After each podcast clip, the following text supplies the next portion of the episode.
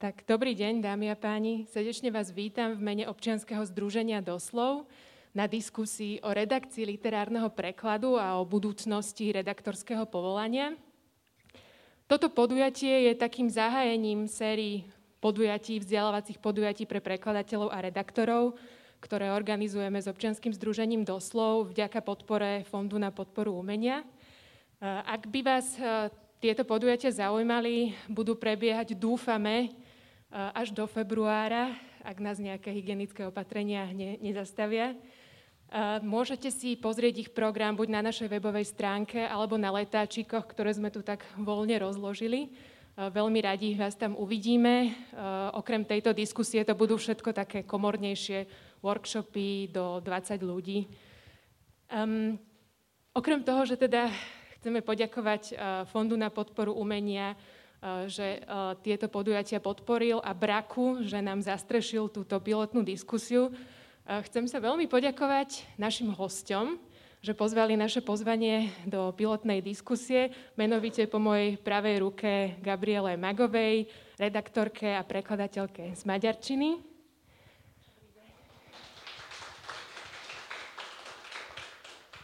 Pani Tatiane Bubelovej, ktorá je Eh, dlhoročná skúsená redaktorka eh, pôvodných aj prekladových literárnych diel.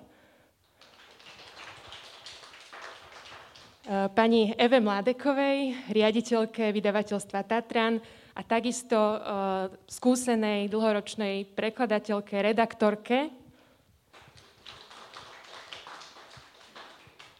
a pánovi Igorovi Hochelovi, ktorý je tiež prekladateľ, redaktor, spisovateľ, literárny vedec a predovšetkým, čo, čo nás bude možno dnes zaujímať najviac, jeden zo zakladateľov študijného odboru editorstvo a vydavateľská prax, ktorý sa vyučuje na Filozofickej fakulte Univerzity Konštantína Filozofa v Nitre.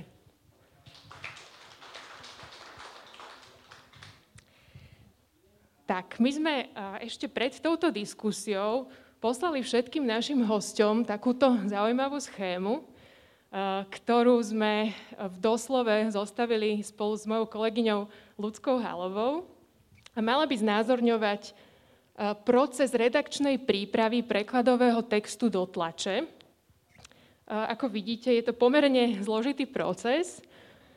Úplne v ľavom, v ľavom dolnom rohu na začiatku je prekladateľ, ktorý odovzdá svoj text prostredníctvom vydavateľa e, prvému redaktorovi, ktorý by mal spraviť e, štilistickú e, redakciu a takisto v optimálnom prípade aj porovnanie prekladu s originálom.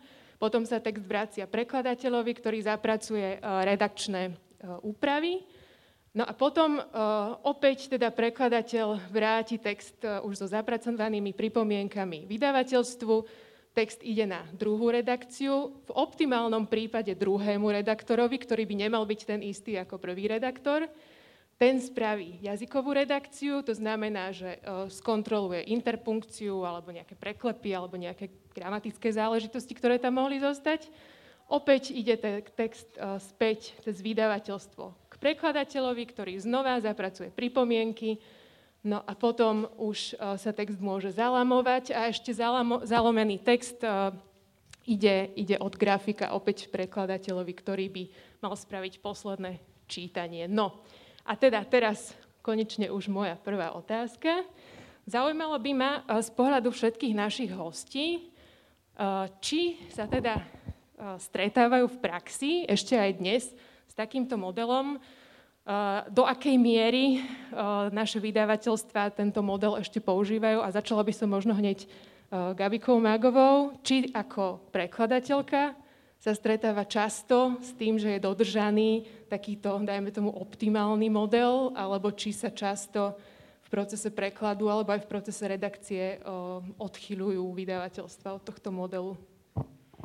Myslím si, že mne sa ešte ani raz nestalo, že by som všetky tieto body dodržala, ale tak asi nie som jediná. Myslím si, že, že postupne, postupne ja sama svojim prístupom sa dopracúvam k tomu, aby sa to, tá moja prax, aby sa aspoň priblížila tomuto modelu. A teraz pri poslednom preklade som už bola veľmi blízko tohto. s tým, že keď sú tam uvedené tie, tie cesty a za každým je na tej ceste ten vydavateľ, tak to, je, to celkom za to nie. Že tá komunikácia je troška menej možno formálna, alebo ten proces je urychlený tým, že to nejde vždy cez vydavateľa, ale to je aj tým, že človek si časom napríklad nadobudne nejaké vlastné, ja neviem, známosti, keď to mám tak povedať. A ten proces si prispôsobí sebe, ale vo väčšine prípadov sa tento model nepodarilo nikdy naplniť a teraz cítim, že je nejaká taká lepšia konštelácia, že teraz som k tomu najbližšie. A keď, a keď si ty začínala prekladať, keď si robila na svojom prvom preklade, tak uh, akým spôsobom si vlastne komunikovala s vydavateľstvom a s, s redaktorom alebo s redaktorkou, že dozvedela si sa vlastne od vydavateľstva, že toto je ten proces, cez ktorý by ten text mal prejsť, alebo si sa to nejak tak postupne učila?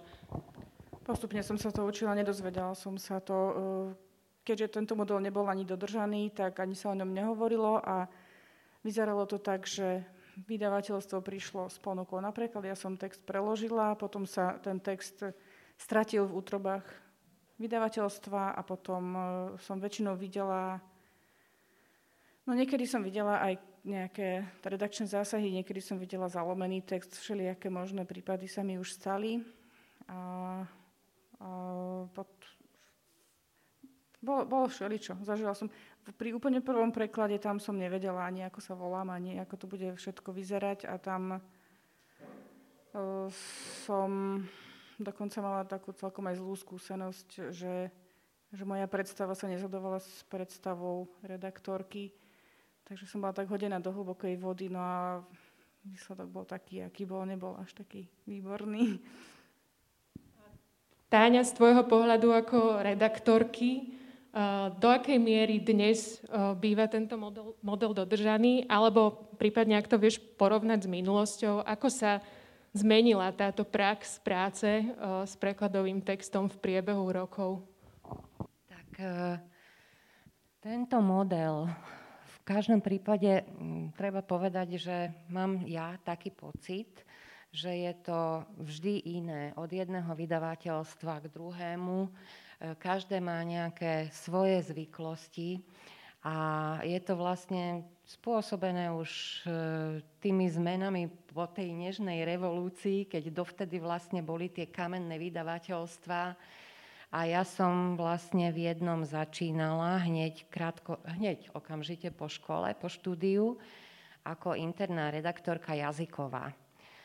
Vtedy tam vznikala, to bolo vydavateľstvo Práca, ktoré dovtedy malo vlastne skôr také príručky, právnickú literatúru, bezpečnostnú, ale v tom čase sa tam začínala vydávať beletria a vznikla jazyková redakcia.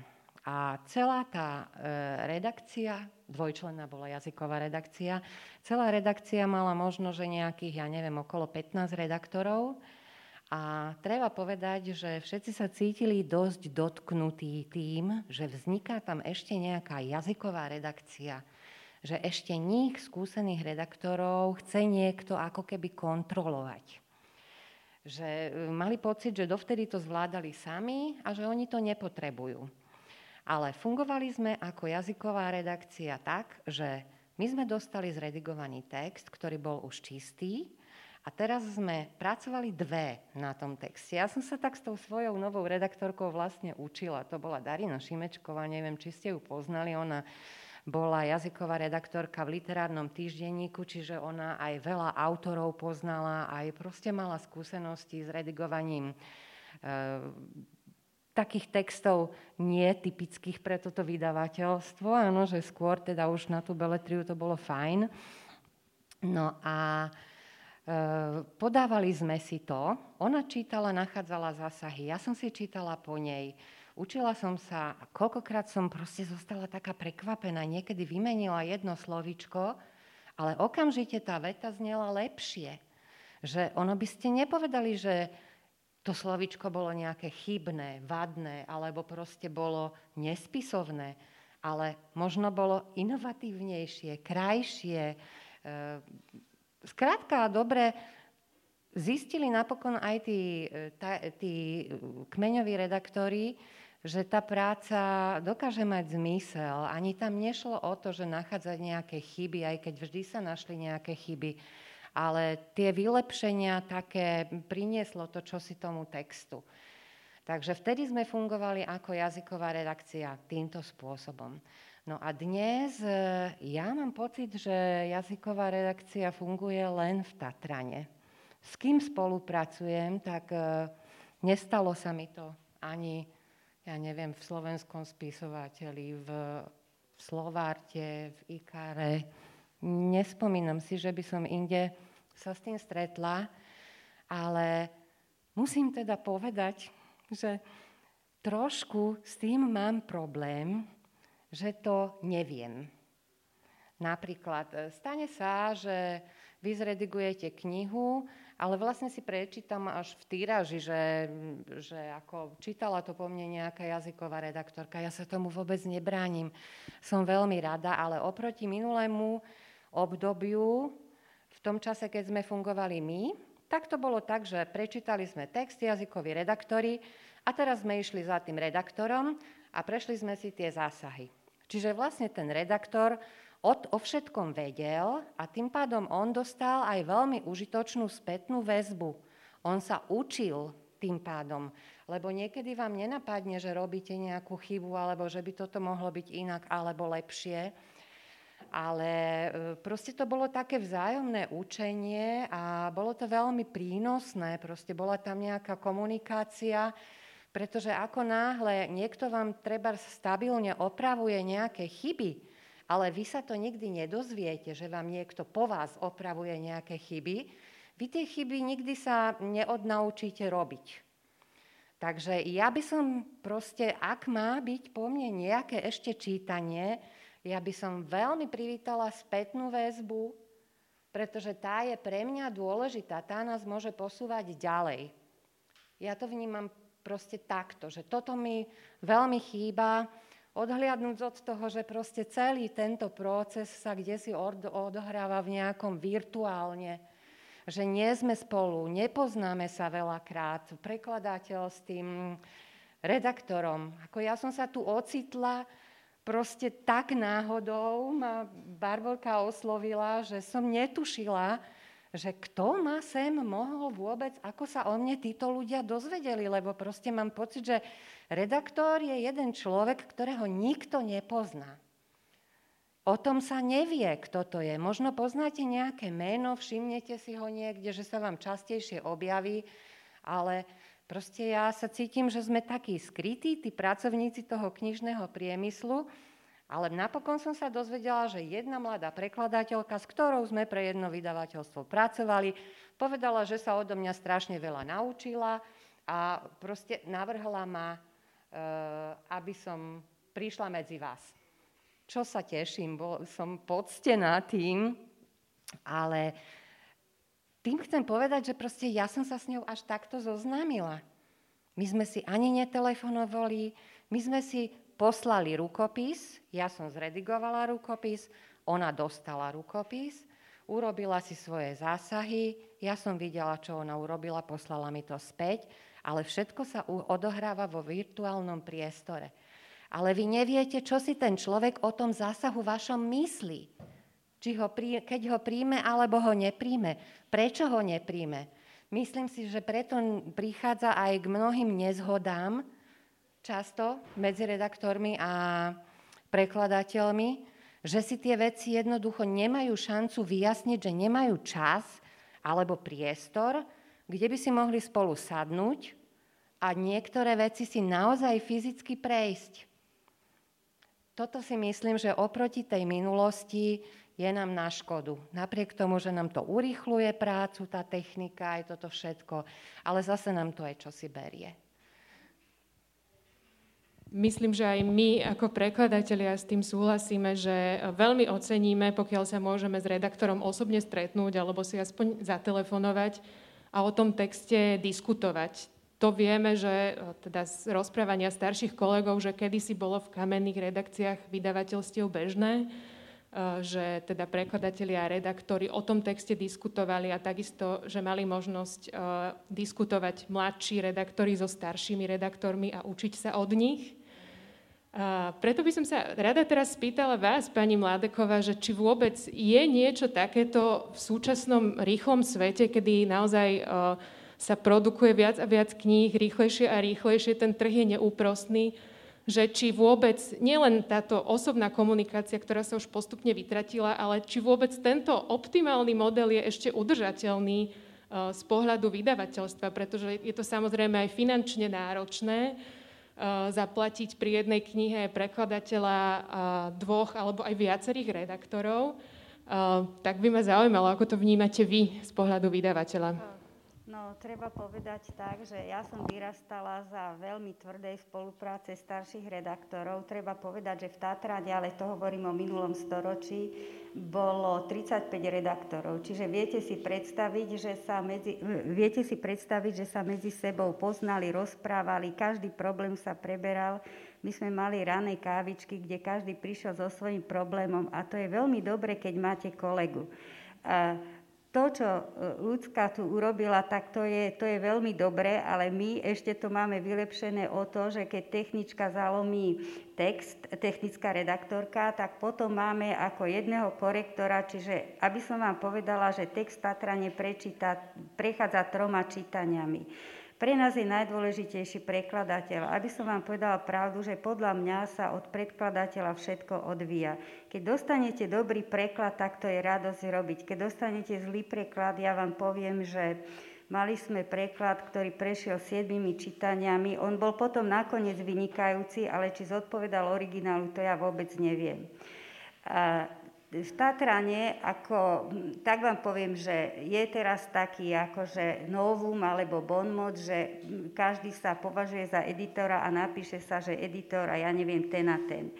A Kedysi pod pojmom editor sme rozumeli človeka, ktorý, povedzme, editor Hviezdoslava. To bol človek, ktorý od A do B poznal Hviezdoslava, bol to napríklad Stanislav Šmatlák, ktorý dielo zostavil, urobil. Editor bol ten, kto vlastne vyberal z diela, čo sa má vydať, čo sa má urobiť. Čiže toto bol editor. Dneska bežne, ako každý sa nazýva editor, no dobre, akože je to, myslím, že je to prebraté z angličtiny, ale neviem, či to celkom tomu zodpoveda. Redaktor je v podstate človek, ktorý porovnáva ten text s originálom a ktorý ho dáva do správnej štilistickej podoby. Keď vám poviem, že ja som 10 rokov robila so skúseným a zodpovedným redaktorom, kým ma pustili k prvej redakcii, tak viete si predstaviť, čo ste sa všetko naučili, lebo to bolo absolútne jedno, či to boli anglické, francúzske, talianské tituly. Dokonca som musela robiť aj pôvodnú literatúru. Treba povedať jednu vec, že každé oči vidia ináč. To znamená, že Napríklad, nechcem spomínať mena, ale máme vynikajúcu e, redaktorku na štilistiku, ktorá vám štilisticky urobí všetko a keď jej dáte urobiť korektúru, tak tam zostane množstvo chýb.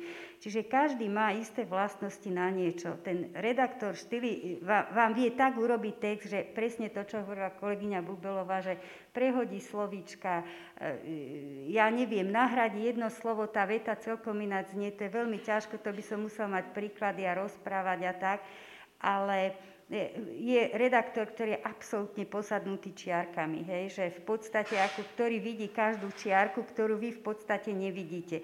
Sú isté moderné trendy, ktoré sa začínajú objavovať. Treba povedať, že ten jazyk Slovenčina ako jazyk je strašne mladý, čiže my sme mali vlastne za úlohu viac menej formovať ten prekladový jazyk tých 70 80 rokoch a keď prišiel Popovič, tak to bol úžasný objav. Tie slovenské preklady, ako keď vám poviem, napríklad ja som mala latinčinu, čiže viem, čo sa urobilo v období latinčiny. Do 45. bolo preložených 5 diel kompletných z, z latinčiny a grečtiny po 45. E, to bolo okolo 100 a my sme mali kompletného Platóna, ktorý nevyšiel ani v Čechách. Čiže urobilo sa strašne veľa.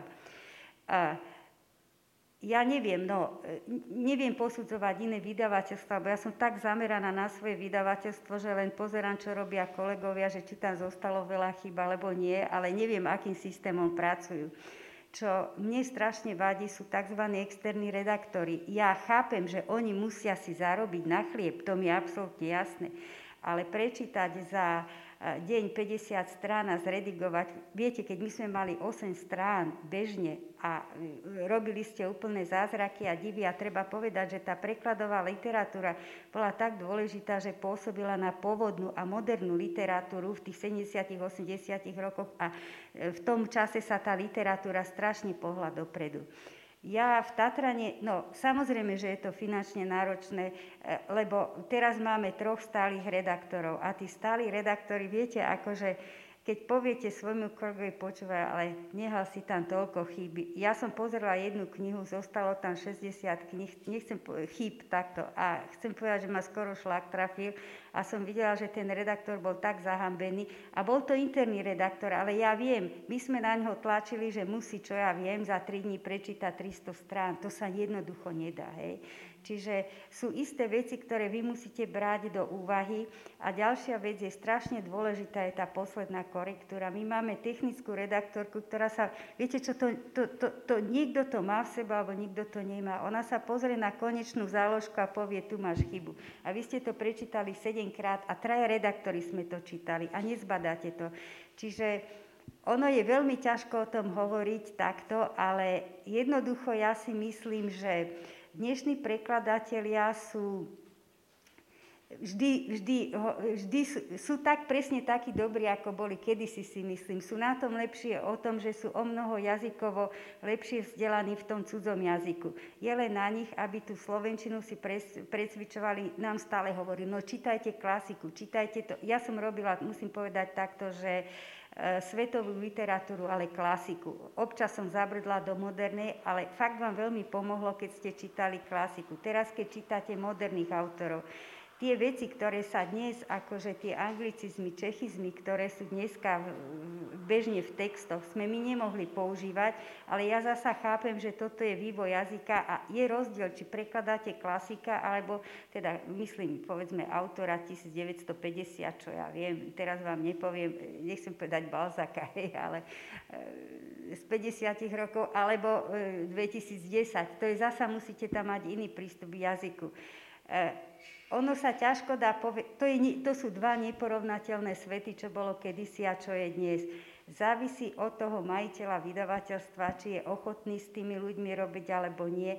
Ja vždy mojich, teda z, prijať redaktorov nastalo alebo nie. Ja vždy hovorím ako svojim redaktorkám, musíte komunikovať s tým prekladateľom. Pre mňa ten prekladateľ je alfa a omega. Keď ten prekladateľ nesúhlasí s tými zásahmi toho redaktora, ja nemôžem prekladateľa pre, donútiť, že musí to slovo použiť alebo hento slovo, alebo keď, keď dochádza k hádke, môže sa zmeniť redaktor. Ja mám najradšej, keď je prekladateľ a povie, dobre sa mi spolupracuje s tým alebo s tým človekom, však vy robíte u nás e, s pani Kočanovou, hej, tá si vás vždy vybere. A vždy máte ako, e, Kat, máme Katku Juskovú, ktorú si vybere tiež, si vyberú vynikajúca redaktorka, tak. Čiže je strašne dobre, keď je symbióza keď ten prekladateľ nesúhlasí a ja nesúhlasím s prekladateľom, tak dám edičnú poznámku, že e, prekladateľ e, má takéto a takéto stanovisko k tým a k tým veciam a to je, v tej, v tej, to je vlastne v tej knižke napísané asi toľko. K, ku spolupráci alebo ku komunikácii prekladateľa a redaktora sa ešte dostaneme v ďalšom kole. Ja by som len položila ešte jednu doplňujúcu otázku, možno to bude našich e, divákov zaujímať, že keď preklad má prejsť všetkými týmito čítaniami, aby bol konečne pripravený do tlače, koľko to asi tak trvá práca, práca na jednej knihe v priemere? Uh, už dostanete hotový preklad, hej? Áno. No, teraz závisí od toho, že či je ten prekladateľ voľný, a, či je ten redaktor voľný, alebo nie je voľný, hej?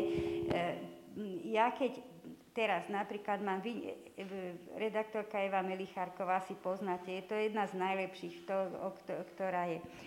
Robíme teraz preklad z francúzštiny. Snežný leopard alebo Snežná leopardica, teraz neviem, aký jej dajú názov, lebo ešte aj diskutujeme o tom už dva týždne.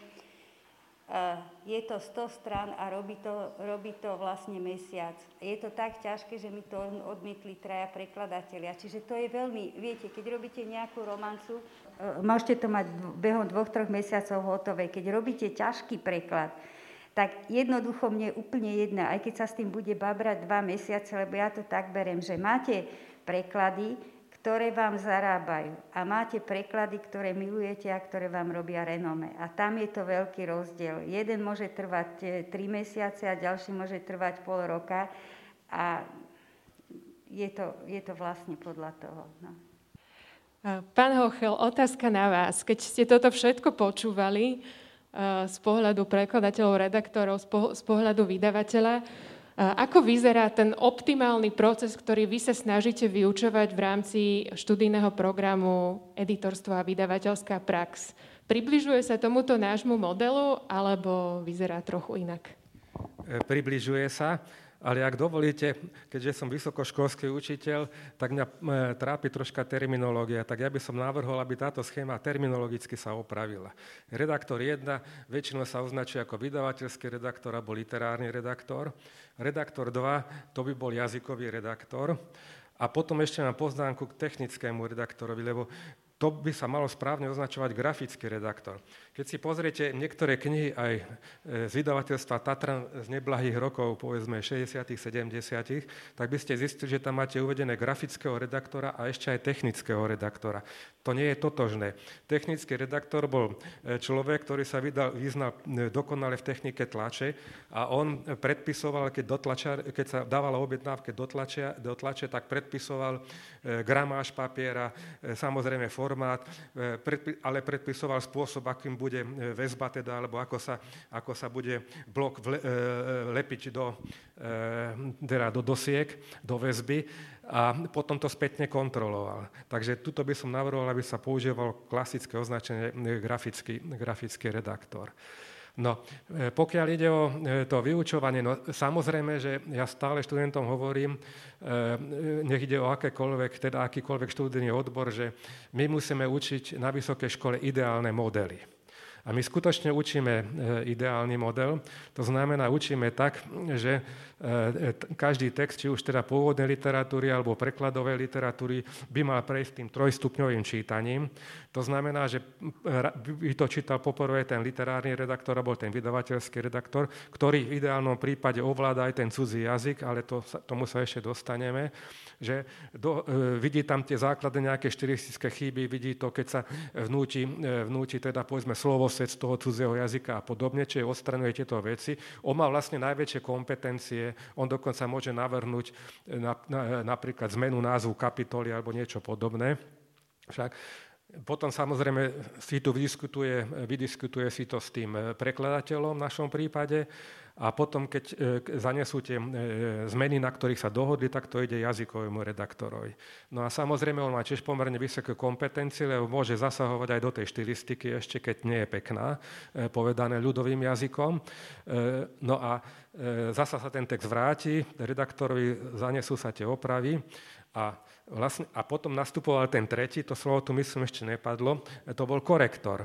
To znamená, e, korektor, ten mal čiste pravopisné kompetencie a samozrejme aj gramatické. E, e, to znamená, on už, on už nemohol navrhnúť nejaké zmeny slov, tomu sa ani nevenoval.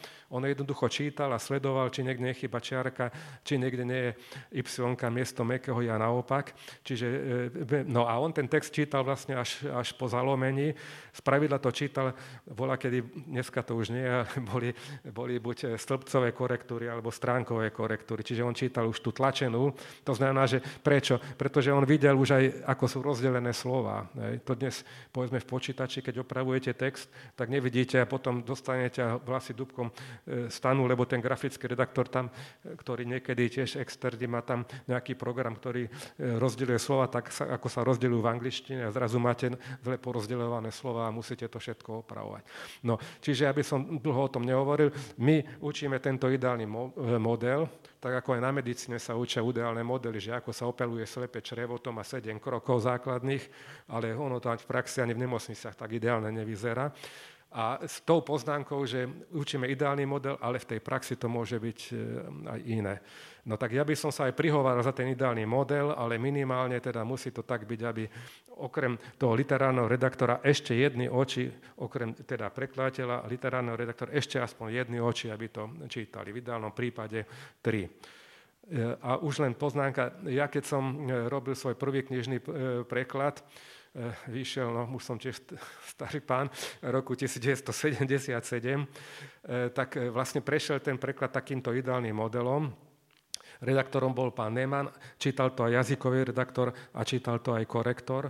Akurát, a to je vlastne kardinálna otázka, ku ktorej sa ešte možno dnes dostaneme, akurát to nečítal ten človek, ktorý by ovládal ten jazyk.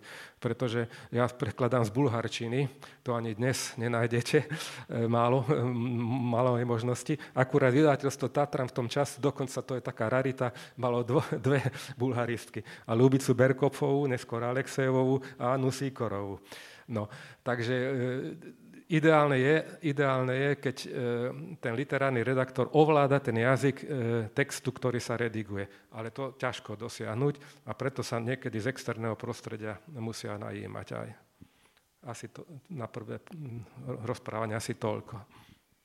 Ja vám ďakujem veľmi pekne, že ste vniesli svetlo aj do toho terminologického chaosu lebo um, aj, aj my samotní prekladatelia a redaktori niekedy vlastne máme v tom zmetok, že, že aký je ten správny termín, keďže už sme aj počuli, že sa začal používať ten, uh, ten termín editor, potom, že ten jazykový redaktor sa vlastne zamieňa za jazykového korektora, čo teda niektorí redaktori sa cítia až dotknutí, že oni nie sú žiadni korektori, že sú, že sú redaktori.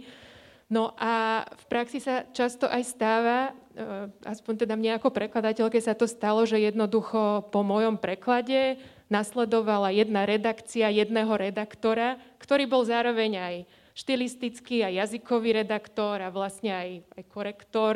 Jednoducho videli, videl to už len jeden pár očí a myslím si, že to v, ako v dnešnej dobe je pomerne bežný model. Uh, Gabika, ty máš, ty máš aké skúsenosti s, s touto diverzifikáciou redaktorov. Pán Hochel spomenul aj tú porovnávaciu redakciu, hej, že, že vlastne spolupráca s redaktorom, ktorý ovláda ten východiskový jazyk toho originálu. Ty ako maďarčinárka máš skúsenosti s tým, že tvoj preklad vidí ešte redaktor, ktorý ovláda jazyk toho originálu? Väčšinou to tak nebolo. Keď sa tak eh, obzriem so všetkými knihami, ktoré som preložila, tak eh, redaktormi boli ľudia, ktorí nevedeli po maďarsky, ale snažila som sa to kompenzovať tým, že som niekoho nahovorila na to, aby sa na ten môj preklad pozrela, čo samozrejme je proti pravidlám a proti tomu, čo chceme dosiahnuť, ale každý potrebuje tú oporu v niekom druhom a keď e, mi ten systém, do ktorého sa môj preklad dostal, nedovoloval toto, tak som sa usilovala, aby sa to nejakým spôsobom predsa len stalo. A iba na chvíľočku, iba odbočím, že my sme si vytvorili takú skupinu prekladateľov a prekladateľiek, e, e, ktorá sa stretáva pravidelne každý rok, aspoň raz. A trávime niekoľko dní tým, že si navzájom porovnáva, teda komentujeme preklady alebo niekedy aj porovnávame, že si preložíme nejaký jeden text a e, porovnávame viaceré preklady, ako sa podarili a to, to sú nesmierne poučné veci. A e, aj teraz pri poslednom preklade sa mi stalo to, že som požiadala svoju kamarátku, bývalú kolegyňu, aby mi ten text prešla. A prešla ho z dobrej vôle, porovnala vetu po vete a mne padol kameň zo srdca, lebo som v tom nezostala sama. Ale to je asi môj prípad, a je to prípad maďarčiny, ale môže to byť aj inak. Myslím si, že viacerí majú zase dobrú skúsenosť s tým, že sa našiel redaktor alebo redaktorka, ktorí ovládali aj jazyk pôvodiny, aj prekladu. Teda to samozrejme. Z môjho pohľadu, ak môžem teda prispieť uh, do diskusie, ja som španielčinárka a eh, pre mňa je tiež veľmi cenné, keď ten text po mne číta niekto, kto ovláda východiskový text. Hlavne pri eh, knihách, ktorých štýl je naozaj niečím výnimočný, keď je to umelecká literatúra, že aj ten redaktor ako prvý čitateľ toho textu mi vie dať spätnú väzbu, že či ja som sa udržala ako prekladateľ v medziach tej estetiky toho východiskového textu že či ten štýl toho môjho prekladu zodpovedá štýlu originálu. A to pokiaľ teda ten redaktor neovláda východiskový text, nemôže si prečítať ten originál, vie iba ťažko posúdiť. On vie posúdiť, či sa dobre číta po slovensky, či, či hladko plinie, ale už nevie posúdiť, či naozaj zodpovedá štilistickým špecifikám toho originálu. Táňa, Uh, spýtam sa, áno, áno, dodaj, ak, ak, ak máš ja niečo k tomuto, jasné. Toto eh, ja ani neviem, že či proste má to robiť až na toľko redaktor, lebo ako vola, kedy to bolo teda tak, ja neviem vôbec, ako to funguje dnes vo vydavateľstvách, ale predtým, než sa ten preklad prijal, akoby teda do tej redakcie, tak sa dal nezávislým takým recenzentom, tak pozrieť a posúdiť, že sme dostali vlastne do toho vydavateľstva možno aj dva alebo tri posudky na to isté dielo. A tí e, odborníci na ten jazyk to posúdili z hľadiska toho, či bolo to dodržané, aj tá estetika, ako hovoríš, aj ten štýl, aj tá nálada, aj či proste je to vhodne preložené, úplne akože technicky vhodne preložené že vlastne už ten redaktor toto nebol akoby kompetentný ani posudzovať. Dneska ja mám pocit, že keď tak ako pani Mladeková hovorí, že dostanete zlý preklad, tak ako ten redaktor, čo už s tým môže veľmi urobiť? Ako len na to som chcela zareagovať, že proste to posúdenie toho prekladu, že či som sa trafila a takto, že vlastne ešte by to mala byť nejaká taká, taký predstupeň pred tým redigovaním, ja si myslím. Pani Mládeková, pani Mládeková, vy si čo o tom myslíte? Kto to v Tatrane posudzuje, že či ten preklad zodpovedá originálu alebo nie? Uh, jedno vám poviem, že keď začne nový, nový prekladateľ, príde s prekladom, uh, tak samozrejme, že vezmem si originál a, pozer, uh, vezmem si originál a pozerám, teraz sme fantastickú prekladateľku z Nemčiny získali, že viete, niekedy úplne žasnete, že aký je ten prekladateľ dobrý. Tam potom už uh, takto, kedysi ste mali, ako som už spomínala, 8 strán denne zredigovať, čož bola norma, čiže tak sa predpokladalo, že za ten mesiac 200 strán. Keď si uvedomíte, že rukopis sa rok pripravoval, tak viete si predstaviť, ak bol ten prežutý a čo sa vlastne s tým prekladom robilo a ešte aj to chcem povedať, že kedysi redaktor, to bol neskutočný honor, lebo človek, ktorý sa dostal do vydavateľstva a bol redaktorom, to znamenalo, že je výborný slovenčinár, že rozumie literatúre, niečo vie. Tí ľudia sa medzi sebou bavili o literatúre, vedeli, kdokoľvek bol schopný napísať recenziu, vedel posúdiť a tak. A treba ešte to povedať, že v Tatrane my sme sídlili na Michalskej veľmi blízko jazykovedného ústavu Ludovita Štúra. Sme boli každý týždeň dvakrát hodinu masírovaní mm, vecami, ktorí nám hovorili, že čo môžeme, čo nemôžeme. Musím povedať ešte aj to, že Tatran mal svoj vlastný úzus, podľa ktorého sme postupovali a tak ďalej. Takže viete si predstaviť, že ten jazyk bol alfa a omega všetkého. Teraz, keď e, Tatran, Tatran vydáva, povedzme, že 40 e, nových diel a nám to vychádza teraz asi 40 reedícií. My ešte dokonca aj pri reedíciách sa snažíme to dať niekomu prečítať, keď zistíme, že to nebolo dobre. E, pri troch redaktoroch tých 40 diel je celkom dosť, čiže ja to beriem tak, že oni skutočne nie sú schopní porovnávať ako originál s tým textom, čož kedysi bola, v Tatrane to bol úzus. Ale iste tam máte miesta, ktoré vám začnú škrípavať a vy si s tým neviete poradiť. A vtedy zoberete originál. Čiže ja musím povedať, že ja mám dvoch redaktorov, ktorí sú angličtinári, pretože vydávate väčšinu diel v angličtine. Jedna redaktorka má francúzštinu, nemčinu, to sú tie základné jazyky.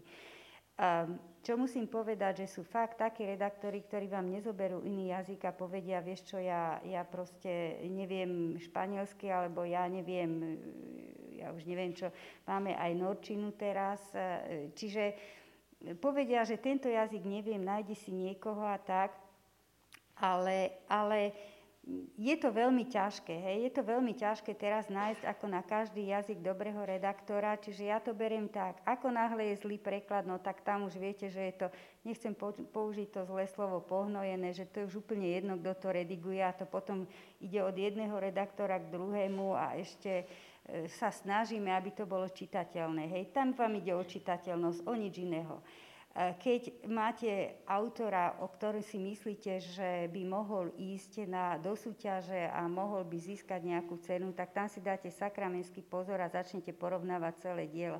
Čiže je to od prípadu k prípadu, hej, že to by som nemohla povedať, že to neporovnávame tak. Dotkli ste sa viacerých tém, jednak témy spoločenského postavenia redaktora a jednak témy celoživotného vzdelávania redaktorov, aspoň teda mňa to zaujalo v tom, čo ste uh, hovorili, okrem iného. Myslím, že na toto by vedel určite dobre reagovať aj, aj pán Hochel. Jednak teda, čo sa týka toho postavenia redaktora, majú vás, vaši žiaci alebo vaši študenti záujem hneď po skončení štúdia sa zamestnať vo vydavateľstvách a pracovať ako redaktori? Je to pre nich dostatočne atraktívne? A teda druhá otázka, majú priestor na nejaké vzdelávanie ešte potom, než, než skončia štúdium? Dostávajú priestor od vydavateľa sa nejakým spôsobom ešte zaučiť do tej praxe? No na tú druhú časť otázky neviem, neviem odpovedať. No a na tú prvú časť otázky, no ono je to tak, že viete, že dnes máme tých študentov na vysokých školách veľmi veľa, aj na tom editorstve povedzme 40 študentov, ale v skutočnosti z tých 40, dajme tomu 32, ukončí to štúdium, aj teda magister, na magisterskom stupni, ale e, s čistým svedomím by som mohol odporučiť povedzme z nich 10, aby sa tejto práci venovali. Hej, že, že nie každý, kto to, kto to ukončí, skutočne ako má na to predpoklady. No. Je to tak, to musíme otvorene si povedať. E, zrejme aj v iných, v iných štúdijných odboroch e, nie každý, e, kto skončí, môže to, môže to nejak, nejak tak robiť. Takže, no a samozrejme, pokiaľ ide o zamestnanie a prácu, tak budú to mať tí, ktorí vyštudujú tento odbor ťažké, tak ako tí, ktorí vyštudujú slovenský jazyk a literatúru a možno aj, e, aj mnohé, mnohé iné e, odbory. Ale ja som ešte jednu chcel vec povedať, e, lebo tu sa hovorilo o tom osobnom kontakte. No to jednoznačne, to znamená, že ten prekladateľ s tým redaktorom by mali byť v osobnom kontakte, ono je to takto, možno poznáte aj sami, že nieked, niektorá vec, keď sa stretnete, tak sa vyrieši za 3 minúty a keď sa nestretnete, tak vy, vymeníte 7 mailov a ešte to stále nie je vyriešené. No, takže eh, tak sa ten redaktor opýta, ja si myslím, že to malo byť tak a on povie, nie, musí to zostať tak preto a preto a je to vyriešené. Áno. No, čiže, čiže to, povedzme v jednom mojom preklade preklade e, bolo, e, som mal slovo zem sa redaktor škrtol a dal hlina že však to je to isté a že mu sa viac páči. A ja hovorím, no ale e, si sa nepozrel, že e, pred 20, 20 skôr sa trikrát opakuje, že je to zemitý človek. E, že ide o zemitého človeka, tak preto tam zostáva zem a nehlina. A je to vyriešené. No tak, to som už aj odbočil od tej ústrednej otázky. Ja myslím, že tých tém je toľko veľa, ktoré by sme mohli rozoberať, že už sa nám tá debata pomaly tak rozkošaťuje a verím tomu, že táto diskusia bude pokračovať aj počas tých našich workshopov, ktoré chceme organizovať až do februára. Ale ešte stále máme nejaký čas. Uh, takže, Gavika, ty by si ako zareagovala na tému postavenia redaktora v spoločnosti alebo postavenia redaktora voči E, voči vydavateľovi. Je to postavenie aj spoločenské, aj ekonomické, e, také, že je atraktívne pre dnešného človeka, alebo je vôbec udržateľné do budúcnosti? Toto je veľmi ťažká otázka, lebo kto každý je redaktor, to, to sme ešte stále nerozriešili. Napríklad je vydavateľský redaktor, ktorý je zamestnanec toho vydavateľstva, má plat a je niečo, čo sa niekedy volá editor. A ten podľa mňa to má dobré z toho hľadiska, že má zamestnanie, že vlastne má stály príjem a stále sa zaoberá iba čo ja viem, prijímaním textov, čítaním textov a prácou okolo týchto textov, ktoré prichádzajú do vydavateľstva. Potom sú redaktori, ktorí sú jazykoví redaktori alebo nejakí iní hociakí, ako to má každé vydavateľstvo, ktorí sú tiež interní, takže tí sa majú ešte tiež podľa mňa relatívne dobre.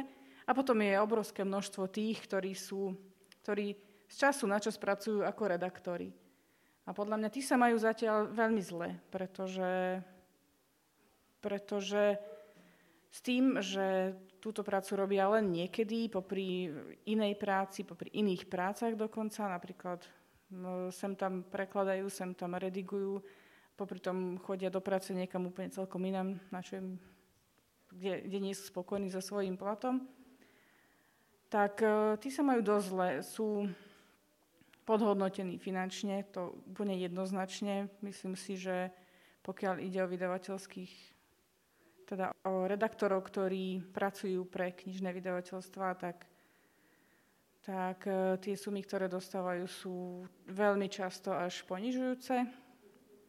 Ale to sa potom samozrejme môžeme obrátiť aj na prekladateľov umeleckej literatúry, ktorí sú na to veľmi podobne. Stačí sa pozrieť na prekladateľov odbornej literatúry a tak ďalej. Takže myslím si, že, že je tu čo zlepšovať a verím tomu, že aj toto, čo sa tu teraz deje že sa o tom rozprávame čoraz viac, že, že, to, že tomu pomôže. Že sa uh, budeme jasnejšie vedieť dohodnúť, čo robí taký redaktor, čo robí taký korektor, či sú prítomní v tom procese alebo nemusia byť, kto je zodpovedný redaktor, keď sa objaví na obálke, a kto je grafický redaktor a tak ďalej a tak ďalej. Táňa, ty určite budeš mať k tejto téme čo povedať, keďže vlastne živíš redakciou, si redaktorka na plný úvezok, ale nie si zamestnankyňa vydavateľstva napríklad, ale teda ak, ak mám správne informácie, tak pracuješ v podstate ako redaktorka na voľnej nohe. No, to som sa pokúšala. To nie je celkom tak teraz. Teraz som zamestnaná. Som zamestnaná ako redaktorka, ale odborného časopisu.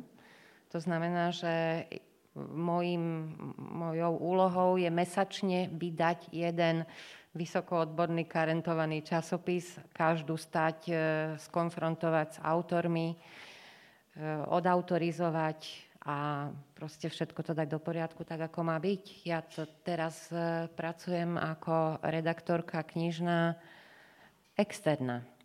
A celkom ma zaujalo teda to, čo pani Mládeková povedala, že sa začínajú orientovať na tých e, interných redaktorov, lebo si myslím, že to je cesta aj ku kvalitnej literatúre, ale na druhej strane by ma veľmi zaujímalo, aký je pomer celkovo vo vydavateľstvách, koľko majú vydavateľstva interných redaktorov a koľko zmluv urobia s externými redaktormi. Pretože ja mám taký pocit, že proste naozaj po tej nežnej, naozaj ako vlastne začali sa rušiť kamenné vydavateľstva pôvodné, však vtedy to bolo s knihami také zvláštne, dlhý čas, kým sa to všetko ustalilo a začali vznikať malé vydavateľstva, nové vydavateľstva, kde už proste nefungovalo to tým spôsobom, ako to bolo zaužívané presne dané pravidlá, ktoré boli, fungovali roky a Eh, boli, ako by som povedala, to není akože nostalgia za starými časmi alebo niečo také, ale proste boli, boli efektívne a zabehané a dobre to fungovalo. A už zrazu proste mi to potom pripadalo, že tie vydavateľstva, ktoré vznikali ako nové, kde nebola taká tradícia, ako treba z Tatran, že eh, vznikli vlastne ako pokračovateľ E, toho klasického vydavateľstva začali vznikať úplne nové, začali si robiť úplne vlastné pravidlá a vlastný aj ten systém treba z ohodnotenia alebo nazvania tých jednotlivých redaktorov, kto to bol, či toho uvedú ako zodpovedného redaktora, alebo ako redaktora, alebo ako jazykového redaktora. Ako, uh, viem, že niekedy som bola prekvapená, ako som bola uvedená v týráži, lebo proste ma niekto oslovil, že aby som zredigovala knihu. Hej, ale um, nebavili sme sa o tom, že či budem zodpovedná redaktorka alebo redaktorka. A viem, že určite niekedy ma to zaskočilo, že čo tam bolo napísané A že vlastne to ako keby nezodpovedalo tomu, čo som poznala z toho e, klasického vydavateľstva. Lebo naozaj je pravda, že ťažko môže byť zodpovedným redaktorom externý redaktor. Ako zodpovedný redaktor poznal celý tím, e, komunikoval s tými jednotlivými redaktormi. Ale keď pracujete externe, vy predsa dostanete len ten text. A potom, potom e, sa niekedy cítite zvláštne, lebo niektorý vydavateľ od vás niečo ešte chce, čo od vás treba z iný vydavateľ nechce. Čiže vy ste taký bezprizorní, vy neviete to pravidlo popredu, čo od vás bude chcieť. Sú niektorí vydavatelia, ktorí od vás chcú, aby ste im, ja neviem, buď urobili, alebo, alebo aspoň skontrolovali anotácie, obálky. Iné vydavateľstva to nechcú, majú na to svojich ľudí interných, že už to nechcú od tých externých spolupracovníkov. Niektorí od vás za tú istú cenu e, tej práce, ktorú proste oni majú stanovenú, e, tak e, si od vás pýtajú nielen korektúru treba, teda jazykovú a štilistickú úpravu a korektúru, potom tlačenú, ale treba ešte aj druhú korektúru. Zapracovanie, skontrolovať v ďalšej korektúre, či z tej prvej korektúry tie zásahy boli zapracované. To väčšina vydavateľov to nechce, ale sú takí, ktorí to pokladajú za normálne, že to chcú. Proste tie pravidlá sú rozličné. Vy sa cítite ako taký niekedy, no proste služobníček, že musíte rešpektovať to, čo, to, čo ten e, vydavateľ chce. A mm, uživiť sa, skúšala som to.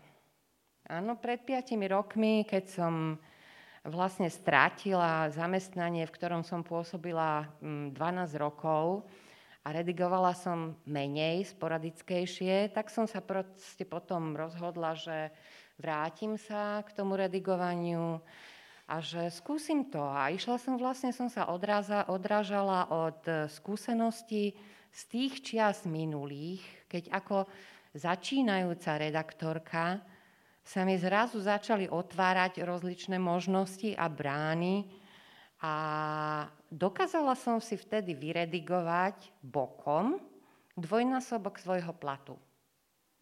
Popri práci. No tak na niečo také môžeme dneska zabudnúť. Skutočne, akože nedá sa tým uživiť, keď chcete robiť e, externe redigovanie, pretože ten čas, ktorý na to potrebujete, sa nedá oklamať. Tak ako hovorí pani Mládeková, že 8 strán bola vola kedy norma, no v čase, keď ja som nastupovala, tak to bolo 10. Tak nám hovorili. Ale stále, čo to je oproti tomu, aké sú dnes termíny? Áno, vy dostanete knihu, ale ju chcú o dva týždne treba mať zredigovanú, možno, že má 500 strán, alebo nech je to o tri týždne. Keby sme to mali tak, ako vravíš, že všetko porovnávať s tým originálom, nestačil by nám ten čas jednoducho. Vtedy by to potrebovalo ako oveľa viacej toho času.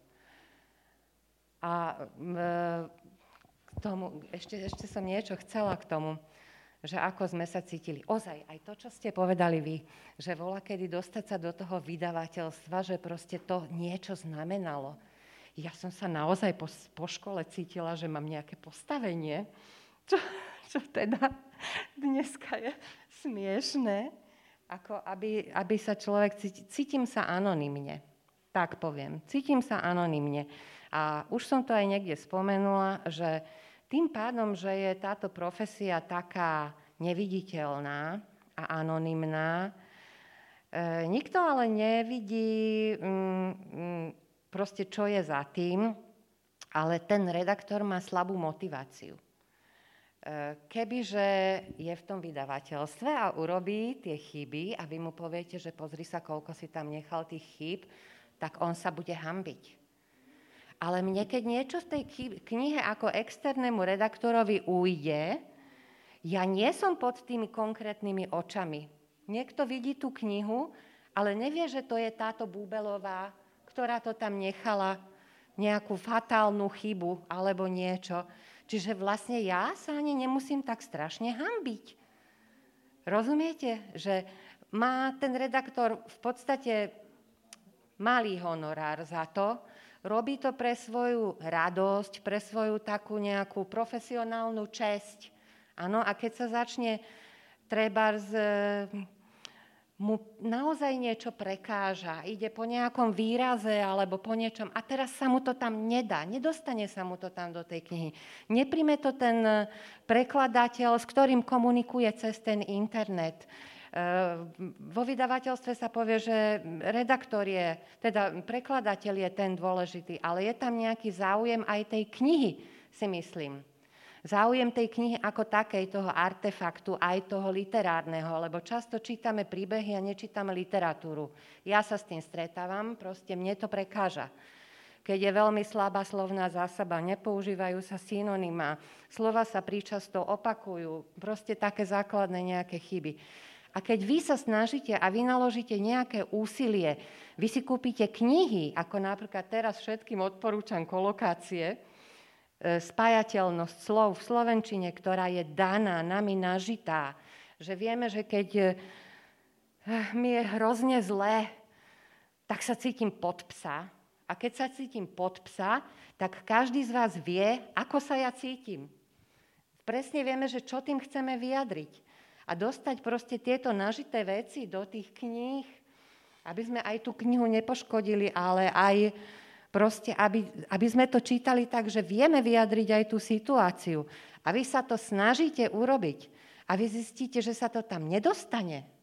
Napriek tomu, že ste proste preto veľa urobili, overovali, tak sa cítite ako? Ako redaktor. Pod psa? Pod psa. Niekedy. Eh, ja sa veľmi teším, že si týmto tak aj podprahovo spravila reklamu na tvoj workshop, ktorý budeš robiť o dva týždne, ktorý bude práve o kolokáciách, takže srdečne vás na ňo pozývame. A chcela by som zareagovať na to, čo si povedala o tej neviditeľnosti, že redaktor je neviditeľný z hľadiska čitateľa.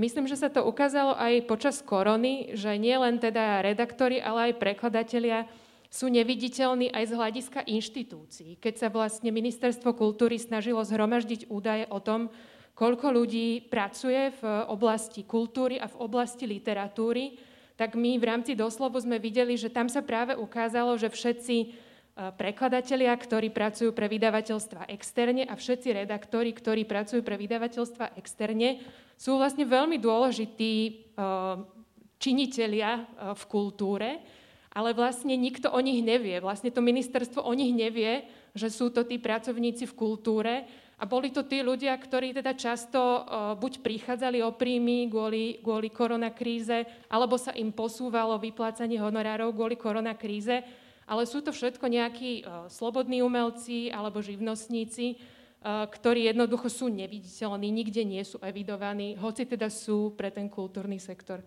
veľmi dôležití. A teda chcela by som nadviazať ďalšou otázkou pre pani Mládekovú, eh, že či by možno aj vydavateľstvám pomohlo, keby existovali nejaké grantové schémy, eh, alebo teda nejaké štipendia aj pre redaktorov. Či by to pomohlo um, trochu ako zlepšiť to zázemie pre redaktorov, a vytvoriť uh, možno nejaké lepšie zázemie aj na, aj, aj na spoluprácu medzi prekladateľmi a redaktormi, keby tí redaktori mohli byť z týchto štipendí lepšie zaplatení. Takto ja si myslím, že uh, určite by to pomohlo, ale pre prekladateľov myslím, že štipendium dostávajú z literárneho fondu, tam sa dá o to prihlásiť, ale ja ešte k tým redaktorom chcem jednu vec povedať, že treba si uvedomiť jednu vec, že je strašne veľa jednočlenných vydavateľov. To znamená, že e, je majiteľ toho vydavateľstva, ktorý si povie, že on vydá, čo ja viem, 5 kníh, tomu stačí a nebude viacej vydávať. Čiže on jednoducho nemôže mať financie na to, aby zaplatil toho redaktora ono do istej miery vydávať knihy je honor, to si povedzme. A e, veľa ľudí si myslí, že keď vydá tú knihu, ja som už čítala knihy, ktoré proste urobil prekladateľ, majiteľ si to nejako zalomil a e, ja neviem, nejaká akože garážová tlačareň mu to vytlačila. Bola to celkom dobrá kniha. Dá sa aj tak, že, že dá sa všeličo. V tejto dobe je vlastne všetko možné. Čiže človek, ktorý sám si založí vydavateľstvo, nemá žiadnu vydavateľskú prax, tak tomu je ten redaktor tak ukradnutý, že v podstate povedzme si pravdu. Ďalšia vec je tá, že ja som sa snažila, akože ja strašne rada pracujem s mladými ľuďmi, s mladými prekladateľmi a z fakulty e, doktorka teraz e, vlastne z francúzštiny mi posielali a z angličtiny najlepších študentov, aby som ich proste mm, pripravila. A musím povedať, že pre mňa to bola hrozná záťaž, lebo to viete, týždeň s ním sedíte, preberáte texty, rozprávate všetko a tak fakt boli úžasní. To musím povedať, že tí študáci, ktorí prišli, tak ja som žasla od ich vedomostí, ich nadšením robotov. Ani jeden nezostal v, pri redakčnej práci, pretože bola tak platená, že radšej išli do všelijakých, ja neviem, eh, ekonomických veľkých spoločností, kde prekladali texty odborné, za čo dostali trikrát toľko ako redaktor. Čiže ja to viem pochopiť. Sú mladí, potrebujú peniaze, potrebujú sa zariadiť, potrebujú žiť. Hej. To je fakt pravda. Na druhej strane, akože tým, že je človek aj vydavateľ, aj prekladateľ, tak keď poviem, že ja neberem plat nič, ako redigujem, robím, keď treba ísť na poštu a tak ďalej, vy v tom vydavateľstve robíte všetko. Tam treba jednu vec povedať, že u nás je ten systém, že vy vlastne v knihu celkové zaplatíte a ja si dosť, aby som si udržala ľudí, ako dbám na tom, aby tí ľudia dostali honorár za celý preklad hneď, redaktor nedostáva, korektor dostáva skutočne sa snažíme, aby sme si udržali tu tých našich spolupracovníkov týmto. A teraz chcem povedať jednu vec, ale vy musíte všetko zaplatiť a vy to dávate do komisie knihkupectvám.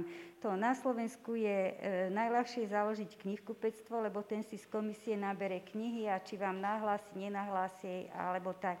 Čiže vy, aby ste vždy boli finančne tak nejako akože na tom skutočne dobre, že môžete všetkých vyplatiť, tak si musíte aj ten edičný plán robiť tak, že časť tých kníh je skutočne predajná. A pritom musím povedať, že Tatran sa nesnaží vydávať podpasovky, ako my to všeobecne nazývame, že snažíte sa prinášať dobré príbehy, skutočne knihy, ktoré zaujmú Teraz e, robíme dvojzväzkové vydanie Boženy Nemcovej, ktoré je neskutočne náročné. Asi poviete, áno, urobíme to, lebo to urobí imič a tak.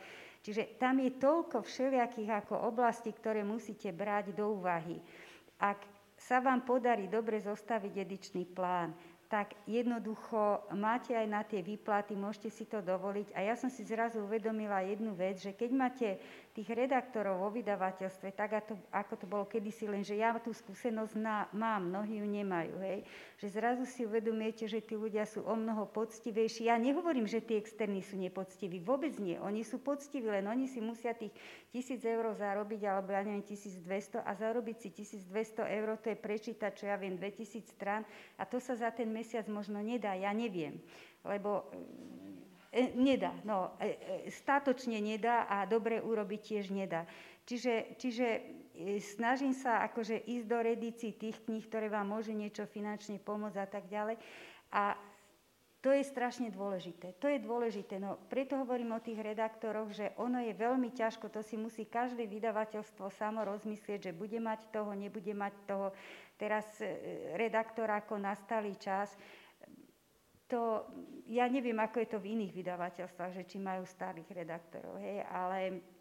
Skôr sú to manažery, myslím. No, ma, eh, hej, ale to je, to je, byť v dnešných časoch externým redaktorom si myslím, že je obzvlášť náročné, hej.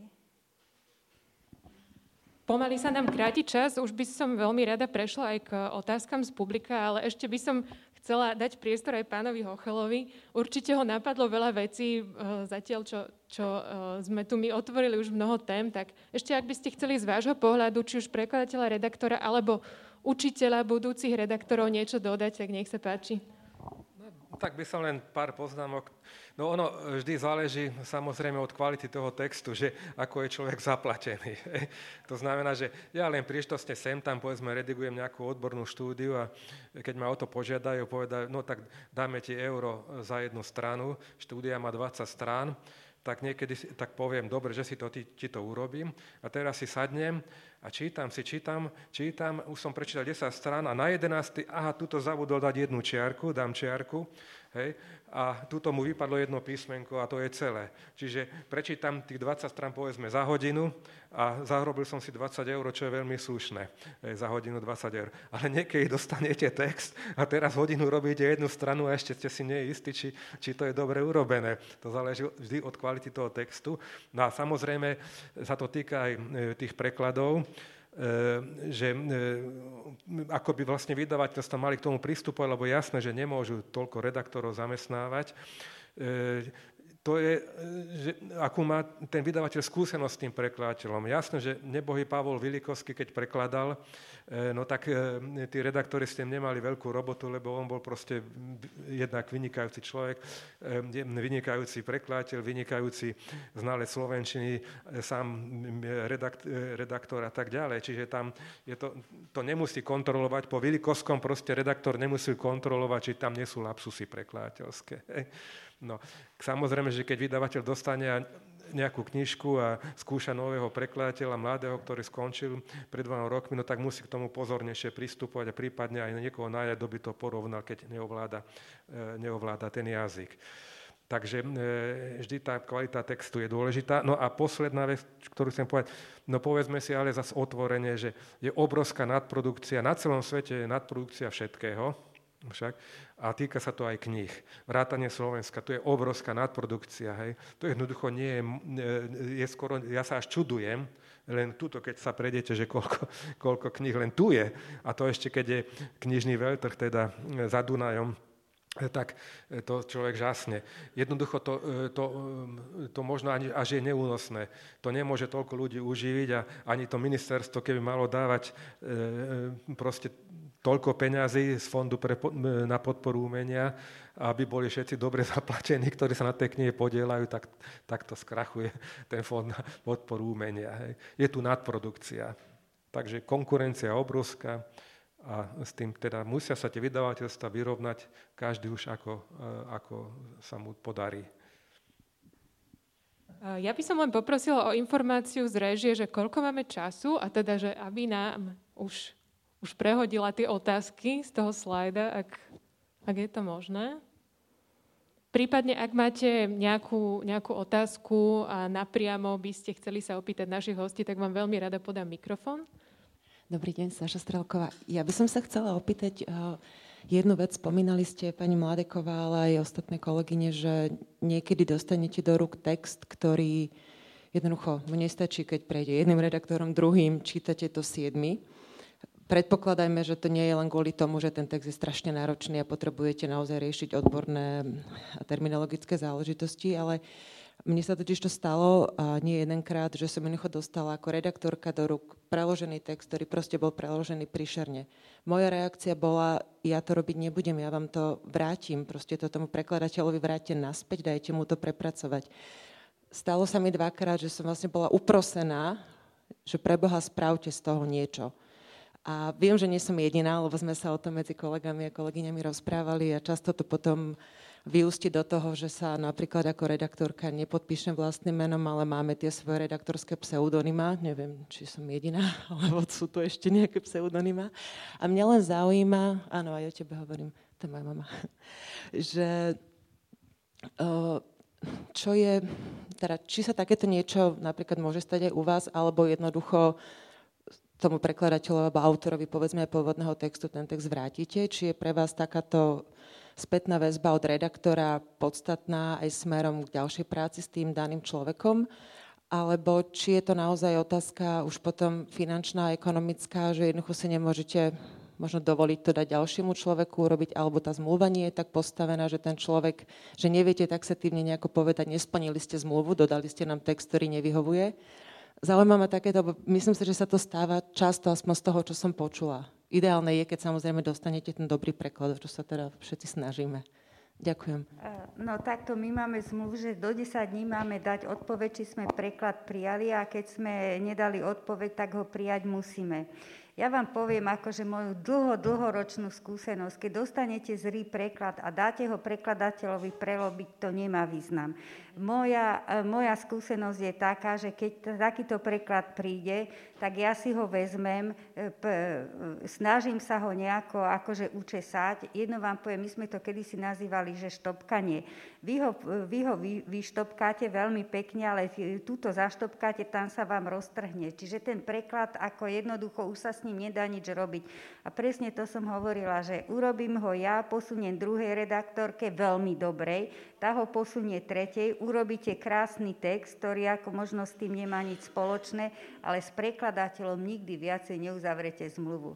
Nemá význam vrácať preklad. To hovorím z osobnej skúsenosti, lebo ten človek s tým nič neurobi. Nič neurobi. Bude dobrý, alebo na to nemá. Tu si musíme jednoducho povedať, že nie každý má na to, aby urobil dobrý preklad, ale e, poviem vám, že nemá to význam. Nemá to význam, alebo ho jednoducho zaplatiť mu a e, nehať ten preklad ležať tak, ako je a zobrať iného človeka, alebo teda to takto prerobiť, ale vrácať preklad, ako to nemá význam. To je moja skúsenosť.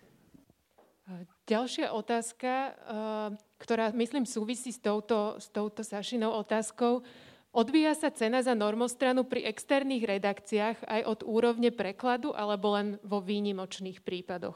E, e, interným, našim interným redaktorom. E, čiže tam vlastne akože o tom nerozmýšľate. Ja tak poviem, že čo má manažérku vo vydavateľstve, tak tá, ja si myslím, že nie, akože tam ona o tom nie, ja si myslím, že tam sú stanovené ceny, ale aby som vám presne povedala, to vám nepoviem, že, že jednoducho nebere sa to do úvahy, že či je to ťažší alebo ľahší preklad, ale keď je ťažký, tak to dáme našim interným redaktorom. Hej. Možno, možno tá otázka súvisela aj s tým, že v niektorých prekladateľských zmluvách je taká klauzula, že e, pokiaľ je teda nadmerné množstvo nejakých redakčných zásahov na jednu normostranu, tak sa tomu prekladateľovi ten honorár znižuje a že či sa potom aj uh, adekvátne k tomu navyšuje ten honorár uh, pre toho redaktora, ak by to bol externý redaktor? Poviem, viem, že máme prekladateľov, ktorí majú vyššiu sadzbu, lebo sú vynikajúci. Sú prekladatelia, ktorí majú tú strednú sadzbu. Nikdy nejdeme do najnižšej sadzby, lebo vážime si našich prekladateľov a vieme, že čo je e, za tým roboty. Čiže u prekladateľov viem, že keď sú dobrí, tak majú tú najvyššiu sadzbu. E, my sa snažíme ako tým redaktorom dať teda tú sadzbu, ktorá je e, v našich, v našich ako podmienkach najvyššia prípustná. Akože ja by som nepovedala, že e, každý redaktor sa snaží, každý externý redaktor sa snaží, len on je, on je nutený robiť viac, ako robí interný redaktor a preto možno ten text není až tak dobre urobený. Hej, to, to, nemohla, by som na, nemohla by som na žiadneho externého redaktora povedať, že, že niečo zle urobil, alebo tak robil v rámci svojich možností. Hej, ja to beriem. Myslím, že tým sme zodpovedali aj tú následujúcu otázku rovno. Alebo neviem, jedine, že by aj niekto z, z našich ďalších hostí chcel, chcel odpovedať na to, ako sa bežne platí externý redaktor, či sa stanovuje cena za normostranu, alebo sa odhadne časová náročnosť a cena je za projekt, alebo teda za hodinu. Možno, možno Táňa, ty by si vedela na to odpovedať? No, to je asi tak že keď začínate spoluprácu s niektorým vydavateľstvom, tak e, zistíte, že vlastne aká je sadzba, koľko vám dajú za normostranu, koľko vám dajú za korektúru. Je to približne podobné, ale mm, nie úplne rovnaké vo všetkých vydavateľstvách. A čo mám takú skúsenosť, že čo tak intenzívnejšie teraz redigujem od 2015. roku, to je 5 rokov, takže veľa, tak e, tie sadzby, ako som sa to dozvedela na začiatku, tak tak sa nezmenili. V žiadnom vydavateľstve a nehybe sa s nimi. By som povedala, že zostávajú ako na tej istej úrovni. A tak e, ako mám taký pocit, že dlhodobo asi zostávajú na tej úrovni. Pozerala som si nejaké staré zmluvy ešte proste z oných čias, čo mám doma, kopie.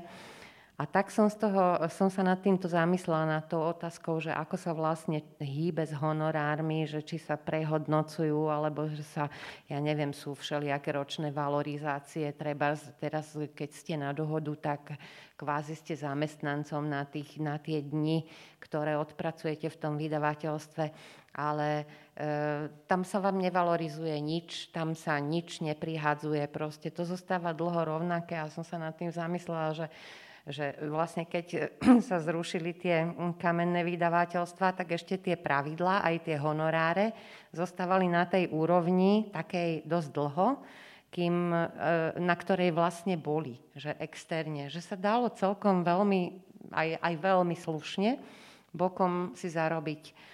Ale vždy sa to stane pri nejakej takej udalosti, ako napríklad, že delí sa republika. Áno, teraz ide Slovensko zvlášť, Česko zvlášť tak e, sa, sa nastali nejaké zmeny. Potom, ja neviem, prešli sme na euro, tak to bolo treba nejako prepočítať. A sa mi zdá, že vždy to je tak trošku menej a menej výhodne. Takže asi tak. Myslím, že aj za prekladateľov môžem povedať, že za posledných 10 rokov sa tie honoráre uh, prakticky nezmenili a ak niekto má inú skúsenosť, tak uh, to je super. Toto bude zrejme otázka tak na pani Mládekovú, ako aj na pána Hochela. Majú v, v súčasnosti vydavateľstva záujem o vyškolenie nových redaktorov? Majú na to vôbec kapacitu? Aké sú možnosti praxe vo vydavateľstvách pre študentov odboru prekladateľstvo a tlmočníctvo? Ja by som mala strašný záujem o tých mladých študentov, tých najlepších, ale keby chceli zostať v tom vydavateľstve, lebo keď im poviem, že aké sú naše platové podmienky, tak akože si radšej povedia, že nie, že idú robiť do tých veľkých korporácií, kde im možno dávajú dvakrát toľko, ale zasa ich asi dvakrát toľko zdierajú, lebo Človek to bere tak, že je 8-hodinový pracovný čas, keď máte záľubu v tom. A teraz poviem jednu vec, že ak je niekto náčelne, zostane aj pri tom plate, hej, lebo e, môže si popri tom ešte poprekladať, zarobiť a tým prekladom a tak. Len ja vám poviem, akože ja si pamätám, keď som začala ako mladá korektorka v Tatrane, tak e, robila som tam 8 hodín a, a veľmi tvrdo. To, to, je, to je úplne jedno, či to bol socializmus, kapitalizmus, tam ste to museli akože odmakať. Potom e, som chcela si niečo privyrobiť, pretože benzín bol drahý, tak som ako po, po nociach prekladala. Čiže vy ste v kuse boli, akože v kuse, v kuse ste boli v tom texte, v tom preklade. A ja nikdy nezabudnem, Perla Bžochová, to bola vynikajúca prekladateľka z Nemčiny, dostala párkrát holého cenu. A ešte keď boli Budmerice, tak si pamätám, že sme boli na nejakom školení v, spolu a ona mi na tom hovorí, že vieš, že čo to bol za život, že celý deň makať vo, vo vydavateľstve a potom po nociach prekladať. Že keď tak o tom rozmýšľam, tak celý život som mala nostrčený v knihách, ale bavilo ma to, hej.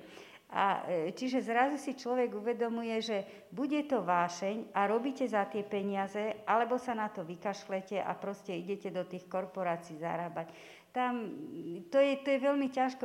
Ono je, ono sa to ľahko povie, akože ja, ja chápem, že každý chce viacej peňazí, ale udržať to vydavateľstvo, aby neskrachovalo, aby, aby malo na tie platy aj pre tých prekladateľov a redaktorov, tak nie je to jednoduché. A fakt jedno je, že je pretlak tých kníh. Je pretlak tých kníh a jednoducho, teraz hovorím ako vydavateľ, zo 100% kníh vám len 20 zarába, 80% kníh je stratových. A vy nemôžete tomu e, prekladateľovi, ktorý odviezol, odviedol úžasnú prácu, povedať, no dobre, ale ten tvoj preklad je stratový, ja ti toľko nezaplatím, a e, zasa ten, ten, e, čo má ten e, ziskový preklad, no tebe zaplatím viacej, lebo ten tvoj preklad mi doniesol zisk. A keď máte celkovú bilanciu, tú, tú ročnú, tak vidíte, že tých 20 ziskových titulov vám potiahne tých 80 stratových. A to je jedno, či je to Tatran, či je to Ikar, či je to Slovar, či je to Albatros. Každý vydavateľ je na tom takto, že on má iba určitú časť ziskových prekladov. Čiže aby som vám takto povedala, že dobre, že nemení sa to, ale tí ziskoví prekladatelia zarábajú na tých stratových prekladateľov. A teraz e, najmä tí stratoví prekladatelia majú o mnoho ťažšie preklady ako tí, čo majú ziskové, lebo viete, akože keď, čo ja viem, no teraz aby som neviem si, neviem si teraz spomenúť na taký, napríklad chátrač, hej, tá, tá nám zarábala neskutočné peniaze, ale ten preklad nebol tak ťažký ako preklad, čo ja viem, hry o tróny. Hoci si poviete, že hry o tróny, že to je, no čo, že však, to, čo je to za preklad. Ale keby ste videli ten preklad a všetky tie pojmy, s ktorými sa museli popasovať prekladateľky, čiže aby ste vedeli, že, že, že proste toto je veľmi ťažké to je veľmi ťažké tak nejako povedať, že tomu prekladateľu ty, ty, ty, ty dostaneš viac, lebo máš dobrý preklad. Hej? No, ziskový preklad, tak. No. Vrátila by som sa teda ešte k tej praxi, že či vaši študenti, pán Hochel, uh, už počas štúdia praxujú vo vydavateľstvách, či máte nejakú pravidelnú spoluprácu s niektorými vydavateľstvami? No, e, tak poviem, že e, tí najšikovnejší študenti, alebo lepšie povedané študentky, lebo oni sú to spravidla dievčatá, dokonca si myslím, že na editorstve ani nemáme, tuším, chlapca teraz, žiadného, tak oni, oni si dokážu nájsť e, tú spoluprácu, keď sú v takom štvrtom ročníku a, ale to sú ozaj tí veľmi šikovní, ktorí sami o sebe nemajú pochybnosť, že, e, či ovládajú pravopis. No lebo keď má niekto pochybnosť, že neviem dobre pravopis, no tak samozrejme nemôže sa ani odvážiť do tejto práce. Takže nájdeme aj takých, sú aj takíto študenti a oni si, e, si dokážu teda už počas štúdia sem tam teda e, privyrobiť. No a už potom, aká ich je cesta, že či, či nájdu to zamestnanie v tom odbore, to, to ťažko, ťažko posúdiť. Ale bolo, viete, bolo by oveľa ideálnejšie by bolo aj pre ten študijný odbor, keby povedzme študovalo tak 10-12 ľudí v ročníku. Áno, len to zase by univerzita ten odbor zrušila, lebo ten odbor akože sa neuživí. E, takže to je ten celoslovenský problém, že na tých vysokých školách vlastne sa robia nábory, aby mali veľa študentov, aby vôbec sa dalo odôvodniť existencia tej, tej fakulty alebo univerzity alebo študijného odboru. Bohužiaľ musíme končiť, náš čas už vypršal. Budeme veľmi radi, keď o tom budeme diskutovať naďalej počas našich workshopov. Um, možno, keďže vidím, že tu máme ešte veľa otázok, ktoré zostali nezodpovedané, môžeme nakoniec toho nášho cyklu workshopov zorganizovať ešte jednu takúto diskusiu a pozvať možno hosti aj z iných vydavateľstiev, aby nám zase povedali svoj pohľad na, na redakčnú prax. Ja som tam ešte videla jednu otázku, na ktorú by som možno vedela veľmi rýchlo reagovať, že keď chceme, aby redaktora používali aj malí vydavatelia, kde redaktorov hľadať? Existuje ich zoznam, alebo ich treba v úvodzovkách kradnúť nájdením v tiráži kníh konkurencie.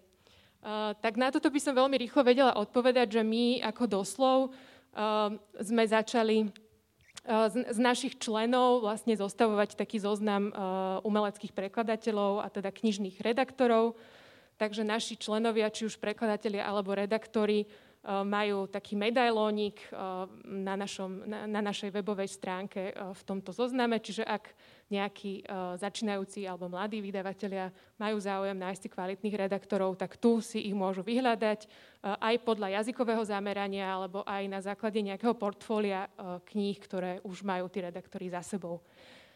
Tak, to už je, to už je asi na dnes všetko. Už bohužiaľ nemáme viac času. Ja by som sa vám chcela veľmi pekne poďakovať, že ste prijali pozvanie do našej diskusie. Myslím, že to bol veľmi plodný úvod k tomu, aby sme mohli začať opäť o, o, o redakcii e, literárneho prekladu takto hovoriť. E, ďakujem menovite teda Gabriele Magovej, Tatine Búbelovej, e, Eve Mládekovej a Igorovi Hochelovi.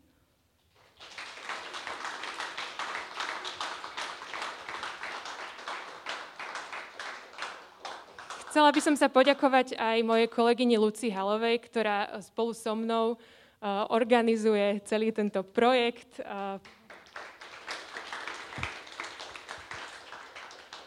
Samozrejme ďakujeme FPU, ktorý tento projekt finančne podporil a ďakujeme aj Braku za to, že eh, nám poskytol priestory a že, že nás pozval na toto úžasné podujatie. Ďakujeme aj vám, milí diváci, aj milí diskutéri, za to, že ste sa zapojili do diskusie a prajem vám ešte pekný deň. S niektorými z vás sa uvidíme ešte aj na workshope, ktorý sa začína o hodinku v coworkingu Cvernovka. No a s niektorými sa dúfam uvidíme aj na tých ďalších workshopoch.